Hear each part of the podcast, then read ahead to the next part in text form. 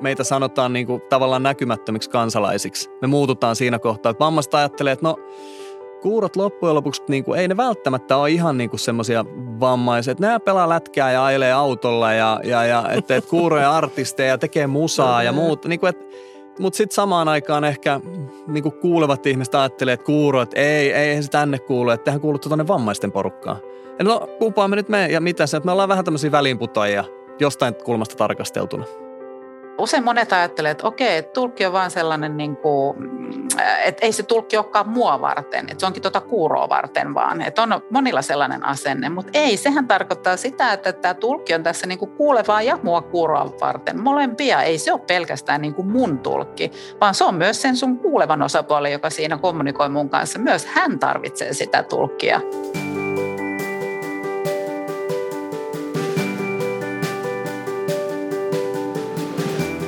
Elämä kuurona ja viittomakielisenä Suomessa onnistuu paremmin kuin monessa muussa maassa. Yhdenvertaisuuteen on silti pitkä matka. Mä oon toimittaja Katja Laja ja tää jakso on osa Diakonia ammattikorkeakoulun Dialogi-podcastia. Se kutsuu mukaan rakentamaan tasa-arvoisempaa yhteiskuntaa.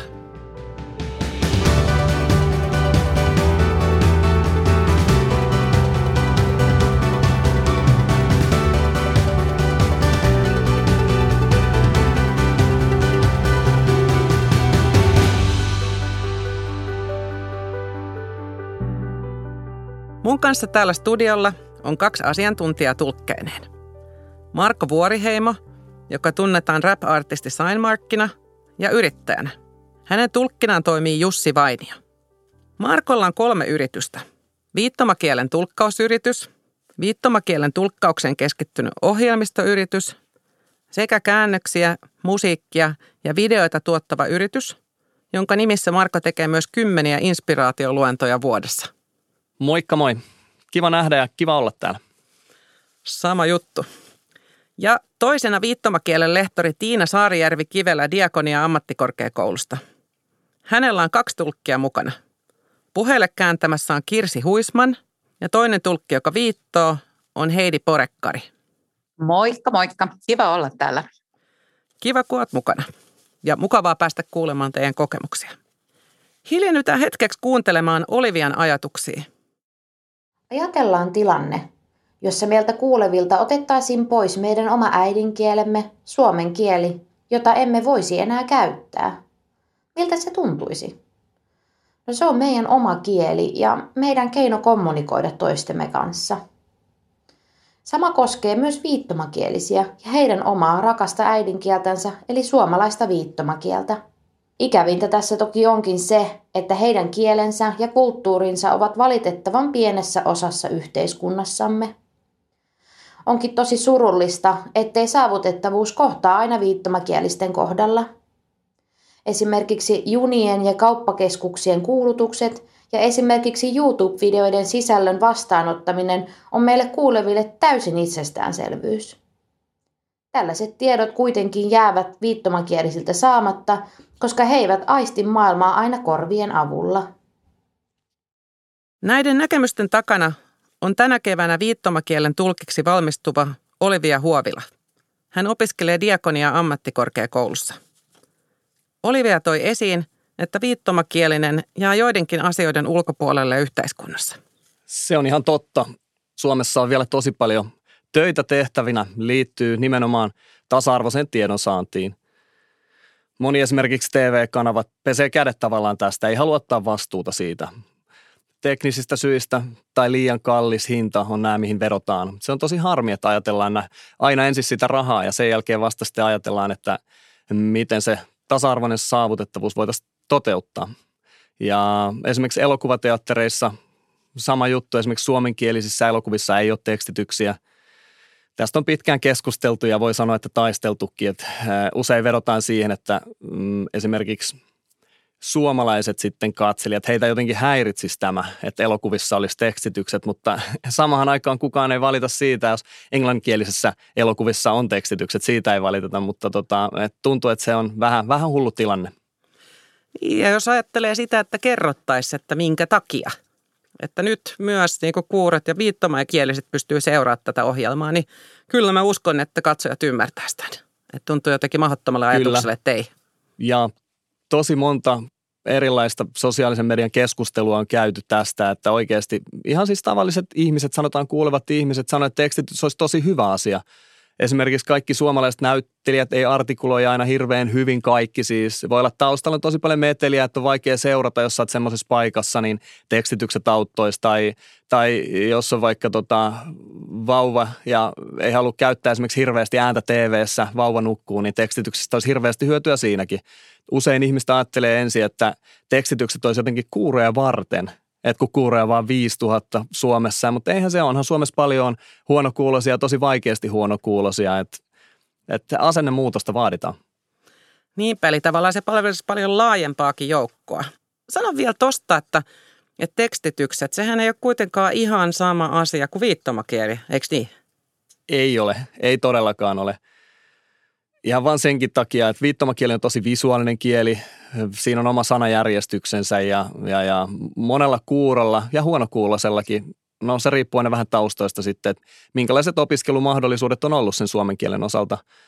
Saattaa olla esimerkiksi kuuroista lapsista, ketkä syntyy, osa ketkä syntyy kuuleviin perheisiin, niin oppii vasta vuosien päästä kunnolla esimerkiksi viittomaan, että he ei ole saanut esimerkiksi saman tien parasta mahdollista oppimisympäristöä. No mulla on kuurot vanhemmat, että vanhemmat pystyy saman tien, kun mä oon pienenä, esimerkiksi mulla oli joku sana, niin mä pystyin viittomaan. He pystyivät viittomaan mulle, että mitä tuo sana tarkoittaa. Mä pystyin heti yhdistelemään asioita helpommin, mutta kaikkihan ei ole samassa tilanteessa. Niinpä. Ja sen takia tarvitaan sitä viittomakieltä myös, ei se tekstitys. Tekstitys ei ole mikään kokonaisratkaisu. Aivan, mutta sä auttaisi niinku ainakin paremmin sitten nauttimaan jostakin palvelusta niin kuin elokuvista, jonka sä otit yhtenä esimerkkinä esiin. Miten sitten... Tiina, millaisia... Vielä, hei, joo. joo, anteeksi. Sano vaan. Nopeasti vielä jatkan tästä, kun ajatus riitti. Esimerkiksi Pikkukakkoselle mun yritys on tehnyt paljon käännöstöitä. Ollaan tehty meidän yrityksen kautta käännöstöitä viittomakielessä. On tosi hieno juttu. Esimerkiksi Yle ja mm, muut kanavat ei välttämättä käytä niin tekstityksiä lastenohjelmissa, musiikkiohjelmissa, urheiluohjelmissa. Ja nämä kolme kuitenkin, ne olisi justiin esimerkiksi mulle henkilökohtaisesti aika tärkeitä ohjelmia. Ne on just ne, mistä ne tekstitykset puuttuu. Ja tosi moni ajattelee, että no hei, että jääkiekko, vaikka M M-kisat, että, että, että voidaan vaikka tekstittää ne seuraavana päivänä. Ja mä oon kysynyt oikeasti tältä ohjelman vastaavalta, että okei, sovitaanko sillä lailla sitten, että ää, katsotaan Suomen finaali sitten vasta seuraavana päivänä yhdessä sun kanssa, että miltä semmoinen tuntuisi. Eli ei, ei, että onhan se aivan eri, eri fiilis katsoa jälkilähetyksenä niitä. Sait sä mitään vastausta siihen? En. Mm. Ei kuulunut. Niin. Eli toi, toi kertoo siitä, että, että jos ajatellaan, että sekä niin kuin kaupallisten palveluiden että julkisten palveluiden puolella on sellaisia asioita, joista sä jäät ulkopuoliseksi. Miten Tiina Kyllä. sulla? Millaisia ulkopuolisuuden kokemuksia sulla on? No joo, siis ulkopuolisuuden kokemuksia, niitähän on siis se, että jos kielen saavutettavuus ei toteudu, mähän jään silloin ulkopuoliseksi. Silloin tuntuu ehkä siltä, että mä joudun tekemään enemmän töitä just sen eteen, että miten mä niin kuin kohtaan, miten mä saan sen tiedon jostain, millä tavalla se tulee niin kuin mulle konkreettisesti. Että joutuu käyttämään erilaisia kommunikointitapoja, esimerkiksi ihan kynää ja paperia tällaisessa keskustelutilanteessa. Ää, siis se, että, että pitäisi hoitaa niin kuin itse omaa saavutettavuuttaan. Mä joudun itse hoitamaan sen niin, että se tavallaan toteutuu siinä tilanteessa. Että, että se olisi hieno idea, joo, jos yhteiskunta pystyisi sen tarjoamaan meille. Että saavutettavuus, siinähän se on se, niin kuin tavallaan se idea, mikä, mikä pitäisi tulla. Ja aivan kuin Marko tuossa sanoi, tosi hyviä esimerkkejä, mitä hän toi esiin. Niin. Mutta se, että joutuu tavallaan itse niin kuin tekemään sen sitten niin yhteiskunnan puolesta. Ja joskus se tosiaan sitten menee siihen, että joutuu vaan niin kuin tekemään kompromisseja, jotta saa jotain tietoa. Ja se yleensä vaikuttaa sitten siihen, että aika ainakin venyy niissä tilanteissa. Ja tuosta tuli semmoinen ajatus mieleen, että tästä asiasta on kyllä valitettu joo, mutta se pitäisi aina muistaa, että kuitenkin Suomessahan on lähtökohtaisesti hyvä tilanne. Meillä on tulkkauspalvelut, yksi maailman parhaimmista tulkkauspalveluista ja mä voin esimerkiksi, jos mä haluan, niin mä voin pyytää tulkin viereen tuohon istumaan vaikka kaksikymmentäneljä tuntia vuorokaudessa. Tai jos mä lähden ulkomaille, mä saan tulkin sinne mukaan, jos mä näin päätän tehdä. Ja se on todella harvinaista. Maailmassa on ihan muutamia maita maailmassa, missä tämmöinen tulkkauspalvelu on tarjolla. Aivan. Ja se on todella upea asia. Mutta silti totta kai toivon, että ihmiset ei vaan ajattele sen takia, että mun elämä jotenkin riippuisi tulkkauksesta. Että et se on tosi ärsyttävä, ärsyttävä ajatus. esimerkiksi joku suomalainen lähtisi Venäjälle, jos kuvitellaan tämmöinen tilanne. Hän ei ymmärrä yhtään, että vielä tarvitaan sanakirjaa tai että suomalaisten pitäisi oikeasti tehdä töitä, että voisi ymmärtää ja pärjätä siellä jollain tavalla. Sitten olisi ehkä helpompi ajatella, että siinä on tulkki mukana, mutta se tulkin saaminen siihen vierelle ja sitten lähtee Venäjän matkalle, niin siinä on vaivaa oikeasti siinä prosessissa, mutta meille se on arkipäivää. Oletko koskaan tehnyt sitä, Marko? Oletko koskaan ollut ulkomailla niin, että tulkki on ollut mukana? Onhan nyt toki, joka kerta. Mutta ei, ei lomamatkoilla toki, mutta tota, silloin mä haluan juoda kaljaa ihan rauhassa. Niin, koska niin tämä on mielenkiintoinen juttu, jos ajatellaan sitä, että, että se, se tulkin käyttö, että tosiaan se on niin kuin teidän oikeus ja se on hyvä etu. Aivan. Etu tota, mutta vaatiihan se teiltä vaivaa sitten, se tulkin, tulkin hankkiminen aina siihen ja se on omanlaisensa lisä siihen teidän elämään. Tästä olisi kiinnostava kuulla lisää. Kerro Tiina vähän sun ajatuksia. Joo, tosiaan sen verran kommentoin tuohon äskeiseen, että tota noin, jos Venäjälle lähtisi ja ottaisi tulkin mukaan, niin sen voisi soveltaa sellaisen ajatuksen, että usein monet ajattelee, että okei, tulkki on vaan sellainen, niin kuin, että ei se tulkki olekaan mua varten, että se onkin tuota kuuroa varten vaan, että on monilla sellainen asenne, mutta ei, sehän tarkoittaa sitä, että tämä tulkki on tässä niin kuin kuulevaa ja mua kuuroa varten, molempia, ei se ole pelkästään niin kuin mun tulkki, vaan se on myös sen sun kuulevan osapuoli, joka siinä kommunikoi mun kanssa myös. Hän tarvitsee sitä tulkkia. Ja tätä ajatustapaa ei niin kuin ihmiset osaa sisäistää, että se tulkki on molempia varten. Että et, et, en mä tarvitse tulkkia. Että höpö, höpö, kyllä sinä tarvitset tulkkia, jos sä haluat niin kuin mun kanssa. Että mitä sitten tapahtuisi, jos ei sitä olisi. Et se on yksi sellainen asia, mitä niin kuin on hyvin hankala saada tuonne ihmiset ymmärtämään. Tuleeko sinulla Marko jotain lisättävää tähän, tähän kokemukseen, josta Tiina kertoo? No joo, vähän vastaavia kokemuksia, mutta ehkä yksi konkreettinen esimerkki voisi olla tämä Sabla-niminen tuote, tämmöinen mobiilitulkkauspalvelusovellus. Ja olen yrittänyt muutaman yrityksen kanssa keskustella siitä, että hei, kiinnostaisiko teitä tämä saavutettavuus, että kuurot, kuurot voisi helpommin ottaa teihin yhteyttä ja hoitaa asioita tämän kyseisen yrityksen kanssa. Ja tosi usein ihmiset sanoo sieltä, tai yrityksistä vastataan, että joo, kiinnostaa. Mutta ei meistä tunnu, että meillä olisi ollut kuuren kanssa mitään ongelmaa. Et, et tuntunut helpolta, kun kuuro on tullut tulkin kanssa käymään tai on soittanut. Et ei siinä ollut mitään hässäkkää. Et ei meillä ole tarvetta tämmöiselle. Se on tosi mielenkiintoinen, koska siinä mä tajusin, että he ei oikeasti tiedä, minkälainen prosessi siellä on. Tai minkälainen prosessi meillä on. Että mun pitää ensin sopia joku aika sen firman kanssa.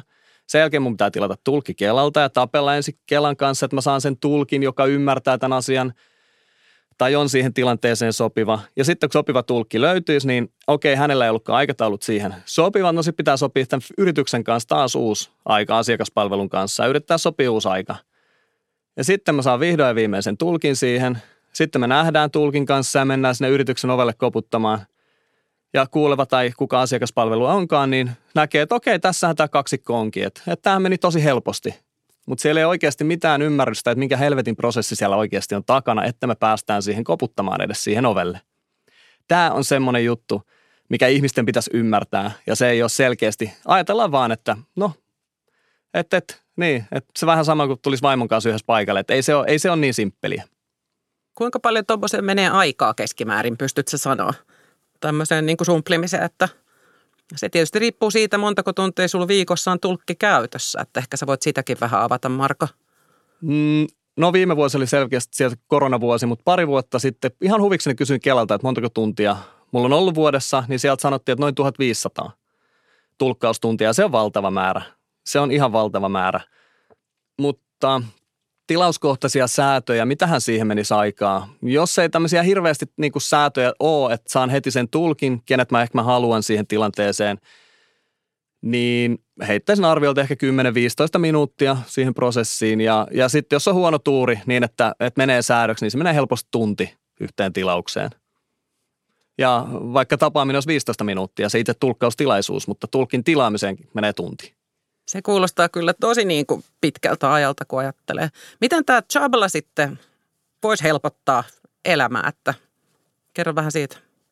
Todellakin helpottaa. Että siinä on, se on kolmipistepuhelu. Ja tarkoittaa sitä, että asiakaspalvelija, esimerkiksi sanotaan nyt vaikka pankissa, niin hän ei tarvitse mitään muuta kuin antaa Sablalle tiedoksi se numero, minkä kuuro voi sitten näpytellä Ja kun kuura painaa, niin tulkki tulee hän kuuron ruudulle automaattisesti ja yhdistää tähän kuulevaan asiakaspalvelijaan. Ja sen jälkeen käydään se keskustelu. Tai sitten, jos pankki haluaa soittaa esimerkiksi kuurolle, niin kuuro pystyy myös vastaanottamaan puheluita ja tulkki tulee siihen silloin mukaan kolmanneksi osapuoleksi.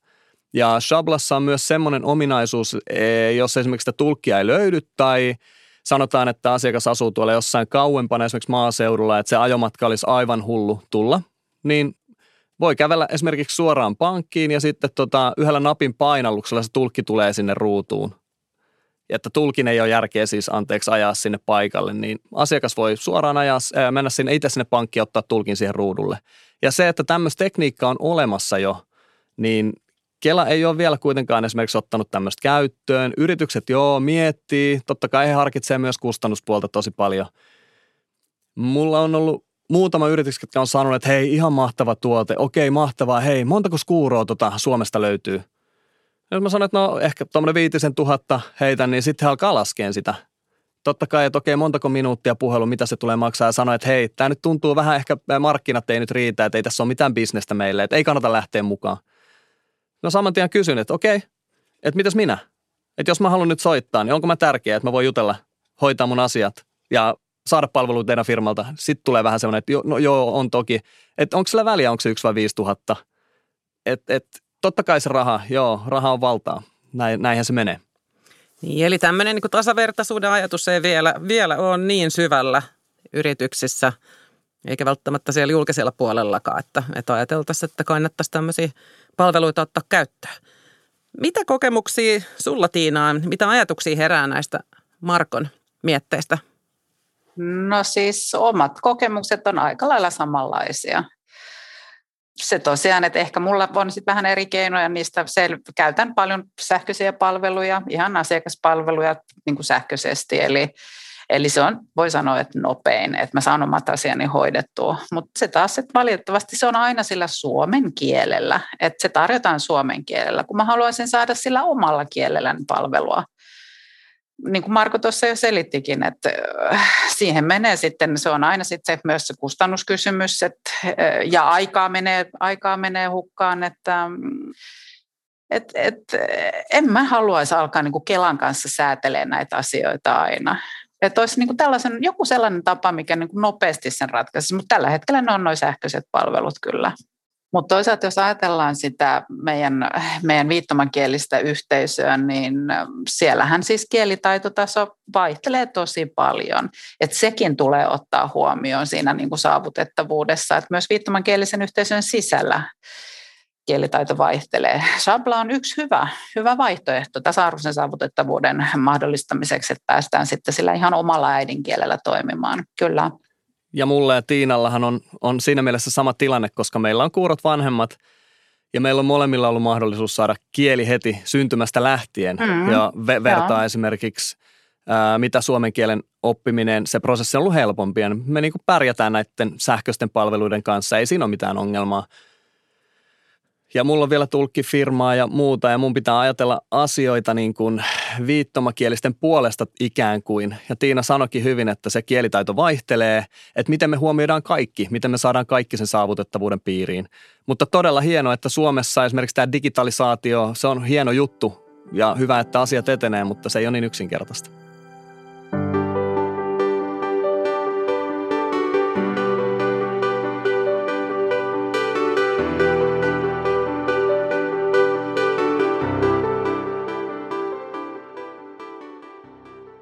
Niin, miten te koette, että niin digitaalisuus etenee? Saavutettavuusdirektiivihän tuli kaksi vuotta sitten voimaan ja sehän asettaa näille julkisille digipalveluille vaatimuksia, että, että sisällön pitäisi olla saavutettavaa kaikille. Millaisia niin kuin, kokemuksia ja näkemyksiä teillä on siitä?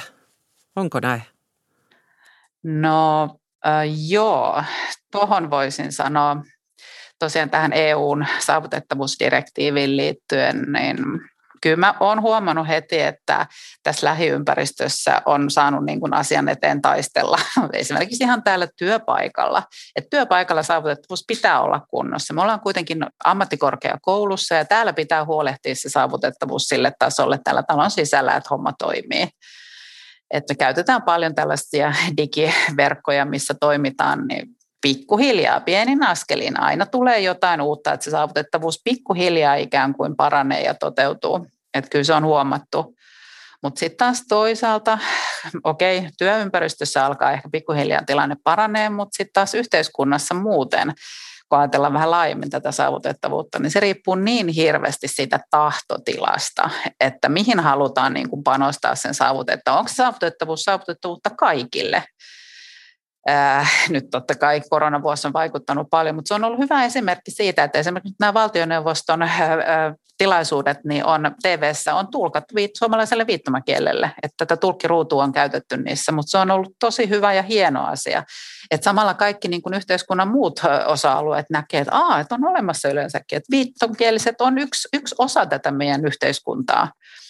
Mutta vielä kuitenkin, kun katsoo tätä vähän niin kuin kauempaa kokonaisuutena tätä tilannetta, niin joo, korona, korona on vaikuttanut paljon, että viittomakielistä tiedotusta tullut enemmän, mutta sitten se muu tiedotus, ei se tavallaan sellainen, mikä ei liitykään sit siihen varsinaisesti koronaan, niin eihän niitä ole tulkattu, ei sellaiset lähetykset ole, niin kuin, niissä ei ole sitä tulkkiruutua, mitä me voitaisiin seurata.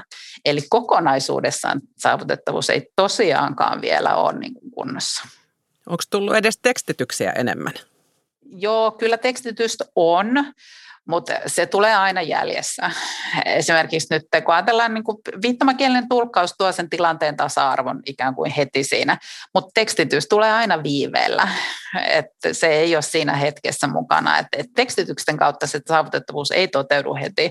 Et eihän kukaan siellä niin kuin livenä ole tekstittämässä samalla tavalla. Et kun verrataan viittomakielen tulkkaukseen, niin siinä se tieto tulee just ja melkein aivan samalla hetkellä. Tekstitys tulee aina perässä. Joo, jos saa ihan suoraan rehellisesti tähän väliin sanoa, niin niin, niin kun laki sitä ei velvoita, että viittomakieli pitää olla, niin se homma kusee. Et tällä hetkellä se saavutettavuuslaki, joo, on joku semmoinen, mutta siellä lukee paljon suosituksista, että kannattaa tehdä näin, mutta sitä ei velvoiteta. Ja sitten sitä kierretään ja, ja, ja ei, ei sitä toteudeta. Että aina löytyy joku porsaanreikä jostain, että voi pestä kädet ja sanoa, että hei, ei tätä tarvitse vielä tehdä, että se on vaan suositus. Ja se on oikeasti potuttaa tämä asia. Mua potuttaa tämä asia tosi kovaa. Lain pitäisi velvoittaa se. Kyllä. Ja sitten se olisi, sit voisi lähteä tyytyväisenä hautaan, mutta joo. Mutta Tiinan kanssa samaa mieltä tästä, että tekstitysviiveet, tai sitten voitte te katsoa esimerkiksi tänä iltana, kun menette kotiin, niin pistäkää vaikka nelonen päälle ja pankaa teksti T V kolme kolme kolme, niin siinä näette sen tekstityksen, että miten naurettavassa kunnossa se on. No just, joo, se on aivan naurettavaa, ihan oikeasti, kyllä. Esimerkiksi suomen kieli, se ongelma mikä siinä on, se on tosi puheentunnistusohjelmille tosi haastava kieli, vertaa englantiin. Se on aika pitkällä jo englannin kielessä, että tämä konekäännökset, mutta Suomessa ei, ei, suomen kieli on tosi haastava siihen. Niinpä. Miten tota, Tiina, sulla, jos ajatellaan sitä, sitä vielä, että kuinka paljon sä käytät tulkin palveluita tai tulkkien palveluita viikossa, niin sä oot lehtori, sä opetat Diakissa. Niin kerro vähän siitä, miten se opetustyö sujuu?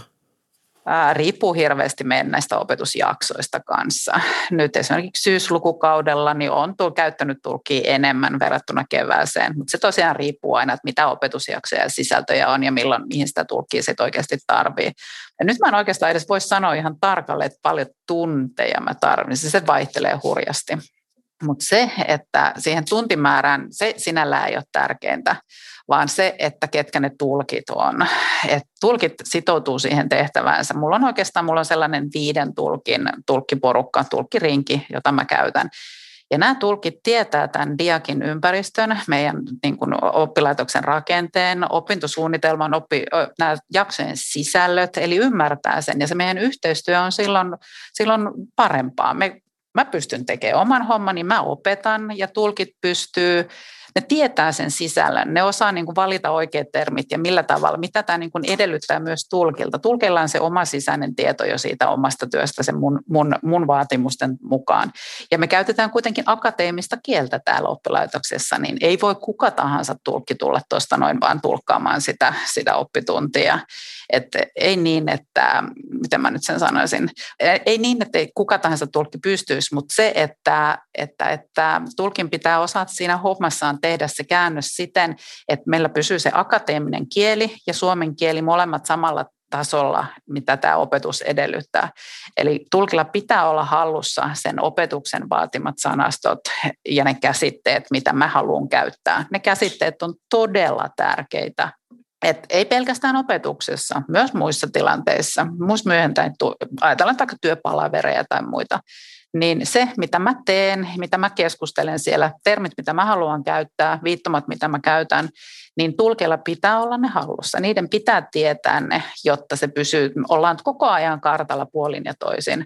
Se tulkien vaihtuvuus on niin siis, ei, ei pysytä samalla tavalla tilanteen niin kuin tasolla. Jos täällä koko ajan tapahtuu muutoksia ja tulkit vaihtuisi, niin hekään ei pysy siinä mukana.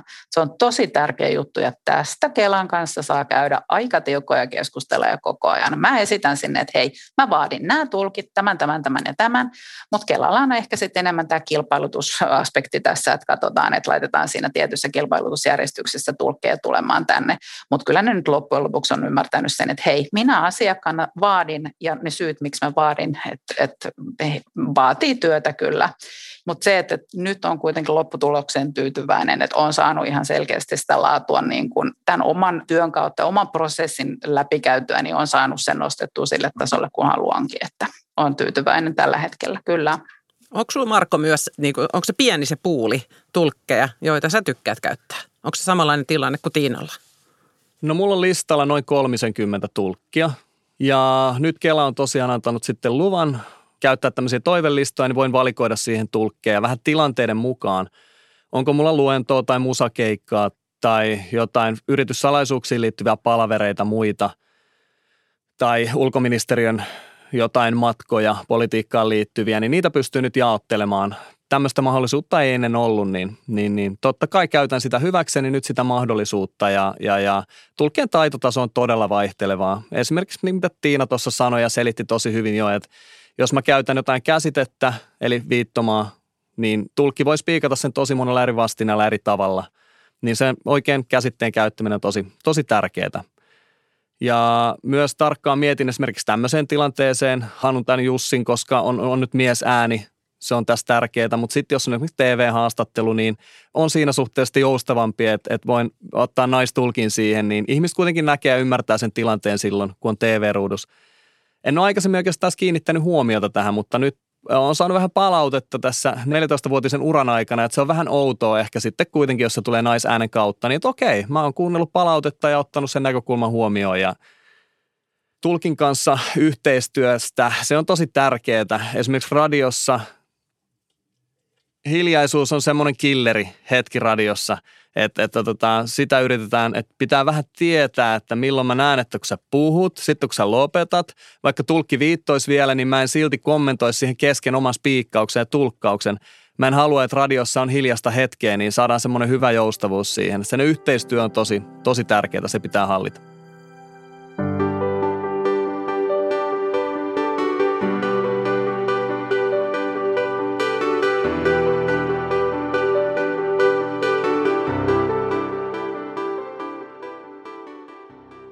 No tämä on just jännä. Me on puhuttu tosi paljon niin kuin tulkkien käytöstä ja viittomakielestä. Te haluatte käyttää sitä eri palvelutilanteissa aina. Se ei ole, se ei ole mahdollista, vaikka monessa tilanteessa onneksi on. Viittomakielen asema on tietysti tosi kiinnostava asia. Ja jos me ajatellaan sitä, niin pitää kysyä, että onko valtio valmis panostaa viittomakielen koulutuksiin ja palveluihin ihan jatkossakin. Vai onko jotain sellaisia asioita, jotka voi vaikuttaa siihen ehkä kielteisellä tavalla, että Et nyt jos mietitään esimerkiksi tällä hetkellä, jos lapsi syntyy kuurona, niin yhdeksänkymmentäviisi prosenttia heistä saa sisäkorvaistutteen. Ja siitä voi seurata se, että ei ole sitten oikeutta tulkkauspalveluihin, vaikka opettelisikin viittomakielen. Niin miten näette tämän kysymyksen? Että miten sä, Tiina, näet, että, että uskotko, että teillä viittomakielisillä on palveluja tulevaisuudessakin? Vaarallinen Joo, kysymys. Kyllä mä uskon. Kyllä mä uskon, että tulevaisuudessakin on. Joo. Uskon kyllä, että on, on, on myös tulevaisuudessa palvelu riittävästi, että tietenkin se riippuu vähän tilanteesta, että mitä asiakkaat itse niin kuin lähtee aktiivisesti ajamaan ja mitä he käyttää ja mitä he tarvitsevat. Totta kai ne sitten kehittyy kanssa ajan mukaan, että uskon kyllä, mutta mut, ähm, niin. mitkä on semmoisia asioita, joita sä näet, jotka antaa sulle sitä uskoa, että, että mitä meidän yhteiskunnassa tällä hetkellä tapahtuu, jos me ajatellaan viittomakielisiä, että minkä tyyppisiä asioita, asioita työstetään eteenpäin, jos ajattelee ihan konkreettisia toimenpiteitä. No esimerkiksi nyt voisi sanoa, esimerkiksi nyt ajatellaan vaikka opiskelupuolta. Niin joo, no vaikka joku vieraan kielen oppiminen, niin totta kai siinä tarvitaan sitä tulkkauspalvelua. Se toteutetaan silloin usein kirjoitustulkkauksena, että pystyy viittomakielenkin opiskelemaan taas sitten jotain uutta, uutta kieltä sitä kirjoitettua muotoa. Eli jos vaan riittää halua opiskella, mennään sitten vaikka yliopisto- tai korkeakoulutasolle, niin onhan siellä mahdollista niin kuin omalla kielellä opiskella tulkin, tulkin välityksellä niin, niin sanotusti, mutta et, kyllä tulevaisuudessa näkymät on ihan, kun vertaa nyt menneisyyteen, en mä puhun vähän nyt tosiaan menneestä ajoista, niin silloin ajateltiin, niin kuin perinteinen ajattelutapa oli enemmänkin sitä, että, että oli ehkä vain sitä asioimiseen tarvittavaa tulkkia, semmoista lyhytkeskusta. Mutta siis nykypäivänä tämä on, tämä tarve on hyvin laaja ja mahdollisuuksia vaikka mihin, että osa haluaa kurjostakin opiskella lisää, täydentää oppi. opiskelumahdollisuuksia ja käytetään hyvin erilaisissa tilanteissa sitä tulkkia, että se on laajentanut, se on monipuolistunut tosi hurjasti se tulkin käyttö kanssa. Ja se, että haasteina sitten voidaan ajatella, että siis nämä asiakasryhmät, hän, onhan, onhan nekin laajentunut, meillä on hyvin erityyppisiä niin kuin asiakkaita, on joka elämän osa-alueella omat tarpeensa, että kyllä tulkkauspalvelutarve sinällään. Kyllä mä, kyllä mä uskon, että siis onhan se, se tulkkauksen tarvekin muuttunut tässä ajan myötä. Et, ja uskon myös, että tulevaisuudessa, kyllä. Miten sä Marko näet tämän? No niinkaan kun lakia ei muuteta, niin mä en usko, että mitään tapahtuu. Näin suoraan sanottuna musta tuntuu siltä. Että sairaaloihin syntyy kuuroja vauvoja, niin heti lyödään implanttia. Korvalääkäri sanoo, että hei, ei kannata opiskella viittomakieltä. Että keskitytään nyt tähän puheopetukseen. Vanhemmat ajattelevat, että okei, no selvä, mahtavaa. No kyllä se lapsi vielä oppii kuulemaan ja puhumaan. Heti lyödään sitä ajatusta sinne. Yritykset sanoo, että no hei, kuurot on niin pieni, ee, laki ei velvoita mitään, se on niin pieni ryhmä, että antaa olla. Et, äh, siinä on niin monta juttua, että kaikki löytää jotain, että jos ei ole pakko, niin sitten ei ole pakko, sitten ei tehdä. Että niin kauan kuin semmoinen mahdollisuus on, että ei ole velvoitetta, niin mitään ei tule tapahtumaan. Öö, Suomen hallitus voi kyllä sanoa, että me nyt vahvasti suositellaan ja kannustetaan tähän, mutta hei, ei se. Ja voit suositella ikuisuuksiin niitä, mutta niin kauan kun se ei ole pakko, niin se on ainut tapa saada ehkä muutoksia aikaan, konkreettisia muutoksia aikaan. Niin ja toi on niin kuin jännä, mitä sä toit tuossa esiin, että jos ajatellaan, että jos lapselle laitetaan se sisäkorvaistuta ihan pienenä, niin kuin yhdeksänkymmentäviisi prosentille tilastojen mukaan laitetaan, niin siinähän pitää panna paukkuja tosi paljon siihen puheopetukseen, jotta sitten se kuulo kehittyisi niin hyväksi kuin se voi kehittyä, että sehän ei välttämättä kehity miksikään mega Mega hyväksi, mutta totta kai paremmaksi varmasti silloin, kun harjoittaa sitä. Ja sitten jos ajattelee, että siihen tulee myös niin kuin viittomakieli, että sitäkin opetellaan, niin siinähän on aika paljon opeteltavaa. Eikä se ole pelkästään, kukaanhan meistä ei kasva missään tyhjössä, että ei siellä perheessä olla koko aika pelkästään, jossa varmasti sitten pannaan enemmän paukkuja näihin asioihin. Mehän ollaan niin kuin toimimassa sosiaalisissa ympäristöissä, päiväkodissa ja pihalla lasten kanssa ja näin. Että se on aika semmoinen niin kuin Aika niin kuin monitahoinen juttu ja vaatii niin kuin paljon paukkujakin tälle ulkopuolelta ajattelee, että...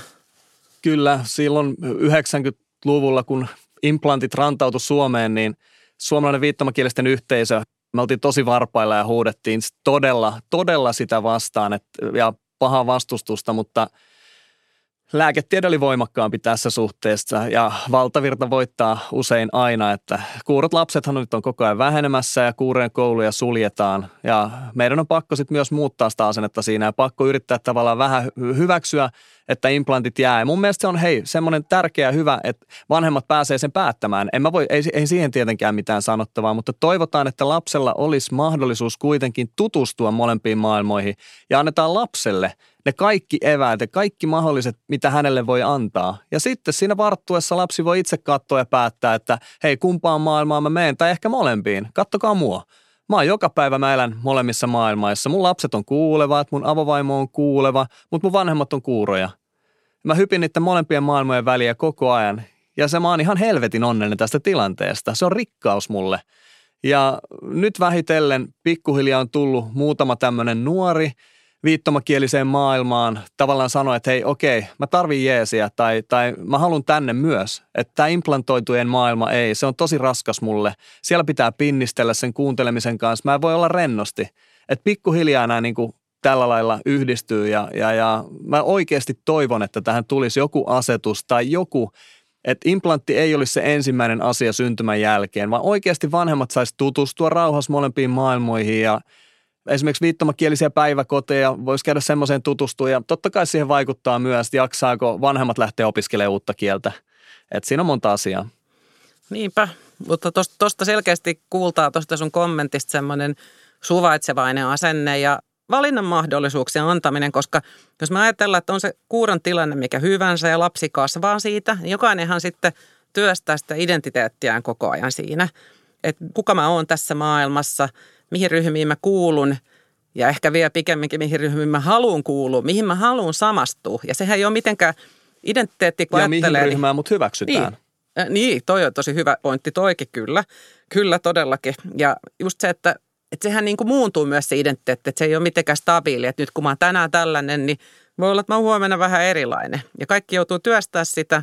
Ja te olette tuonut hyvin esille tässä niin kuin teidän kommenttien pohjalta sen, että, että kyllä niin kuin kuuro, kuuro ja viittomakielinen ja ylipäätään kuuro, niin joutuu miettimään tosi paljon sitä, että mikä se mun identiteetti on. Ja kuulostaa siltä, että teillä kummallakin on vahvasti kaksikielinen identiteetti. Siitä mä haluaisin vielä kuulla, että sano Tiina, että mitä se merkitsee sulle, että sä oot sekä suomea että viittomakielinen? Öö, joo, siis mä oon, mä oon, mun suomalainen viittomakieli on mun kieleni ja sitten toisena kielenä on se suomen kieli. Mulla on kaksi kieltä. Mä käytän niitä kumpaakin ihan päivittäin. Tavallaan siis mä, mä niin kun seilaan näiden kielten välillä. Mä teen hommia, mä viiton, mä kirjoitan suomen kielellä. Se on, se on sellainen niin kun ihan osa mua. Mä käytän niitä jatkuvasti sekaisin. Kyllä mä koen, että mä oon kaksikielinen. Mutta siis se, että ajatellaan esimerkiksi tuota saavutettavuutta, että onko se mahdollista sillä mun omalla äidinkielellä. Jos ei, niin okei, no sitten siirrytään siihen suomen kielen puolelle. Eli silloin se saavutettavuus ehkä mahdollistuu. Se aina riippuu siitä ympäristöstä ja mitä se ympäristö asettaa tavallaan vaateita, että kummalla, kummalla kielellä milloinkin toimin. Ja tämä kieli on kyllä tosiaan, siis kun ajattelen, että se on mun äidinkieli ja se on myös mun vahvasti mun niin kuin identiteettiin sidottu. Mähän olen kasvanut viittomakielisessä ympäristössä viittoon koko ikäni. Mutta kyllä huomaa myös, että se kieli-identiteetti, se on sellainen, se on hurjan tärkeä osa mua. Kun ajattelee, että, niinku, että mulla on se kieli, ää, mulla, on, mulla on se kielen ympäristö, mulla on kielen yhteisö, se kieli ja kulttuuri, ne elintavat, mihin mä oon niinku tavallaan sitoutunut. Että jos sitä kieli-identiteettiä ei olisikaan, niin mitä sitten? Miten mä niinku sulautuisin osaksi tähän yhteiskuntaan? Mä en oikeasti tiedä. Mun on tosi vaikea edes kuvitella sitä, että, että sitä kautta niin kun tosiaan näkee enemmän sen, sen että mähän olen niin kun kuurojen yhteisön jäsen viittomakielen kautta, mutta myös tämän meidän yhteiskunnan jäsen sitten toisen kielen kautta. Että kyllä, kaksikielinen. Mites Marko, miten sulla? Millainen identiteetti sulla on? Mihin ryhmiin sä kuulut? Mihin sä haluat kuulua? Mihin sut hyväksytään? No, sama kuin Tiinalla voi sanoa, että mulla on tavallaan kaksi identiteettiä, mut, mm, mutta tota, kun mä syntymän jälkeen mulla oli jotenkin automaattista ja mulla oli semmoinen fiilis, että okei, mä kuulun semmoiseen maailmaan, aha, okei, olisinkohan mä ollut viiden, kuuden vanha sitten ja sen jälkeen vasta tajusin, että okei, että, että me ollaan vähemmistö. Ahaa, okei. Mä en ole edes huomannut sitä siihen ikään mennessä, että aika myöhään tavallaan vertaan niin kuin muut kuurot on saattanut ehkä. Totta kai meillä on eri tilanteessa olevia, mutta mulla oli kuurot vanhemmat, niin mä tajusin tosi myöhään sen vasta sitten, että ahaa, okei, tämä maailma onkin vähän erilainen, mitä mä, mitä mä kuvittelin sen olevan ja sitä kautta on sitten muokannut ja tavallaan tätä kahta identiteettiä ja on koulumaailma ja työ, mitä kautta on, on päässyt sitä työstämään ja mulla kuulevat lapset tosiaan, niin näkee, että no se on, se on vahvistanut myös tätä kahteen maailman kuulumista ja mutta se on ihan kiva. Voi vähän vaihdellakin fiiliksen mukaan, että vähän, että missä porukassa sä meet ja aina tilanteen mukaan pystyy vähän vaihtelemaan. No sitten oli se yksi ministeriön keskustelu. Kerro se, se esimerkki, koska sitten kanssa niin tämä yhteiskuntahan on semmoinen, että ja se on ihan luonnollista, että mehän pistetään ihmisiä lokeroihin ja luokitellaan ja näin ja niitä pitää niin kuin vuuskata ja miettiä, että onko ne niin kuin oikeasti semmoisia, mitä meidän kannattaa ylläpitää. Niin kerro siitä, koska mä luulen, että se voisi olla hyvä tarina. Kyllä, kyllä. Olin tosiaan mukana ulkoministeriön vammaisten koordinaatiotyöryhmässä tai mikä kansainvälisessä koordinaatiotyöryhmässä ja siellä sitten tarkasteltiin Suomen vammaisten tilannetta ja, ja, ja niin kuin suhteessa muuhun maailmaan. Suomea vähän vertailtiin et, et, et, ja siellä osallistuttiin erilaisiin kokouksiin, tärkeisiin seminaareihin ja, ja se oli hei, mahtavaa olla mukana, mutta siinä pöydän ympärillä kun ollaan, niin tässä vuosien varrella on, on huomannut, että mm, mä en jotenkin täysin kuitenkaan kuulu siihen porukkaan. No joo, siis joo, vammaisten käsitteen takia mä oon siellä, mutta siellä tosi paljon keskustellaan esimerkiksi apuvälineistä tai, tai hengityskoneista, henkilökohtaisista avustajista, ää, rampeista, kepeistä ja, ja, ja erilaisista tämmöisistä, että miten niin kuin tavallaan esimerkiksi liikkumista, esimerkiksi jossain kehitysmaissa tai pakolaisleireillä, että et, et, et mieleen hygienia-asioita ja suihkuja, ne on huikean tärkeitä asioita, ei siitä mitään pois. Mutta mä jotenkin on tässä nyt niinku ymmärtänyt, että mä tarvin eri asioita, mulla on eri tarpeet. Mä tarvin tietoa viittomakielellä, ää, erilaisissa paikoissa, mä tarvin tulkkauspalvelua ja mä haluan ymmärtää asioita viittomakielellä, viitottuna. Se on niinku kieli- ja kulttuurijuttu. Mä tarvin viittomakielisiä tapahtumia, festivaaleja ja, ja niinku siinä jotenkin sitten vaan lamppu syttyy, että et, et me ollaan niinku kielivähemmistön allehan me kuulutaan enemmän, että et, joo, vammaisjutut ja kielivähemmistöt, me ollaan tavallaan vähän niin kuin siinä välissä. Ja siitä aiheutuu aika usein, että me, meitä sanotaan niin kuin tavallaan näkymättömiksi kansalaisiksi. Me muututaan siinä kohtaa, että vammaiset ajattelee, että no kuurot, niin kuin, ei ne välttämättä ole ihan niin kuin semmoisia vammaisia. Että nämä pelaa lätkää ja ailee autolla ja, ja, ja että et kuuroja artisteja tekee musaa ja muuta. Niin kuin, että mutta sitten samaan aikaan ehkä niinku kuulevat ihmiset ajattelee, että kuuro, että ei, ei se tänne kuulu, että tehän kuuluttu tuonne vammaisten porukkaan. Et no, kumpaan me nyt me ja mitä se, että me ollaan vähän tämmöisiä väliinputoajia jostain kulmasta tarkasteltuna. Joo, toi on tosi mielenkiintoinen ja sittenhän siinä on kanssa se, että miten niinku yhteiskunta luokittelee, kun on jotain palvelua, niin se on sitten suunnattu vammaisille tai tälle. Että jos miettii sitä sanaa viittomakielinen, niin sehän on niinku hirveän positiivinen. Siinä on niinku vahvasti esillä kyky. Niin kuin tietty ominaisuus, joka kyllä, kantaa. Kyllä. Kantaa, että jotenkin itse toivon ainakin sitä, että, että meidän terminologia muuttuisi sellaisen myönteisempään suuntaan, että me nähtäisiin aina vahvuudet siinä tietyssä tilanteessa. Koska teistä kumpikin, Marko ja Tiina, ainakin mulle tulee vahva fiilis siitä, että te haluatte olla vahvasti viittomakielisiä, kielisiä, että se on niin kuin se, mistä ne asiat niin kuin kumpuu. Kyllä. Ollaan saatu kuulla, millaista kuuroinen ja viittomakielisten elämä meidän yhteiskunnassa on. Yhdenvertaisuuteen on vielä matkaa. Jos sä saisit tehdä yhden parannuksen viittomakielisten elämään, niin mikä se olisi, Marko? Laki. Yksinkertaisesti siinä. Ja siihen tuli jo niitä perusteluja aiemmin. Hyvä. No entä sulla, Tiina? Mun mielestä ehkä tämä niinku, koko meidän yhteiskunnan avoimuus olisi tosi tärkeä. Että kaikkea kaikille. Että jokainen ihminen olisi tavallaan niin kuin olla, olla sellainen, saisi elää sellaisena kuin on. Ei tarvitsisi niin kuin lokeroida, laittaa niin kuin tiettyihin kasteihin tai tuommoisiin porukoihin, että kukaan mitäkin. Niin jokainen saisi olla niin kuin oma itsensä. Se olisi ehkä se. Että sitä kautta yhteiskunta voimistuisi kyllä. Kiitos, kun olitte mukana tässä dialogissa. Ja sä, rakas kuulija, katsoja tai lukija, vinkkaa tästä Dialogi-podcastista tutuille. Keskustelu jatkuu.